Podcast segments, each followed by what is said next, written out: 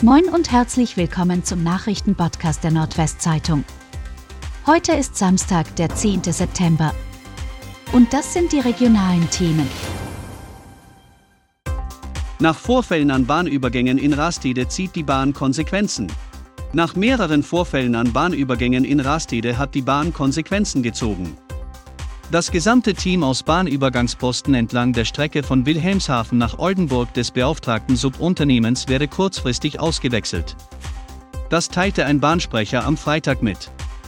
Ein anderer Dienstleister werde ein neues Team bereitstellen. Erst am Donnerstag soll es wieder zu einem beinahe Unfall gekommen sein. Dadurch wurden wieder auch Erinnerungen an den 3. August wach. Damals verunglückte in Rastede ein Lkw-Fahrer tödlich, als er mit einem Zug zusammenstieß. Weiterhin sorgten die Streckenposten für Ärger, als einer von ihnen vor wenigen Tagen ein Kamerateam des NDR tätlich angegriffen hatte. Neuer Impfstoff kommt nur kleckerweise in Oldenburg an. Auch im Oldenburger Impfzentrum wird ab der kommenden Woche der an die Omikron-Variante BA1 angepasste Covid 19 Impfstoff verabreicht, allerdings nicht in großem Stil. Die Stadt hat nur einen Bruchteil der bestellten Impfdosen erhalten, genau 204 der Hersteller Biontech und Moderna. Nach Auskunft der Stadt soll der Impfstoff am Montag geliefert werden. Für diesen Fall wird er am Dienstag im städtischen Impfpunkt in den Oldenburger Schlosshöfen verimpft.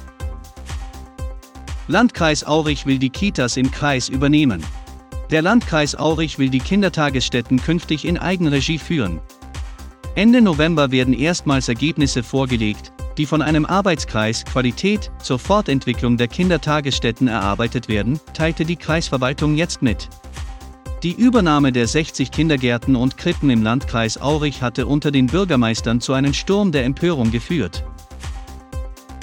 Die Bremer Polizei will die Täterbilder nach einem Angriff auf Transfrau vorerst nicht veröffentlichen.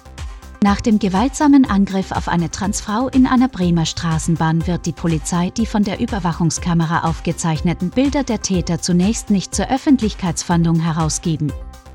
Als Grund nannte ein Polizeisprecher am Freitag die Persönlichkeitsrechte der Jugendlichen, die vermutlich zwischen 12 und 16 Jahre alt seien. Staatsanwaltschaft und Polizei fanden zunächst über das polizeiliche Intranet nach den Tätern. Erhofft werde, dass Einsatzkräfte auf der Straße oder auch Ermittler im Bereich Jugendkriminalität die Täter erkennen.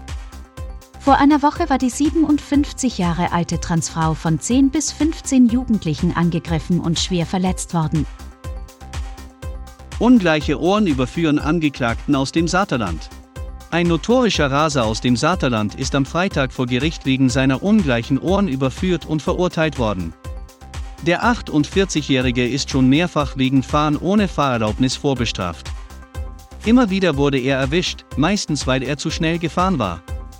Wie auch bei diesem Fall vor dem Oldenburger Landgericht. Auf dem Blitzerfoto trug der Saterländer aber eine Corona-Maske und bestritt deshalb, der Übeltäter zu sein.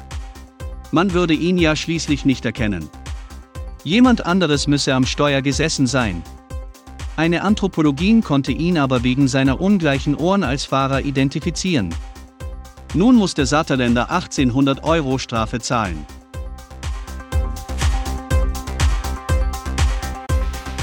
Und das waren die regionalen Themen des Tages. Bis morgen!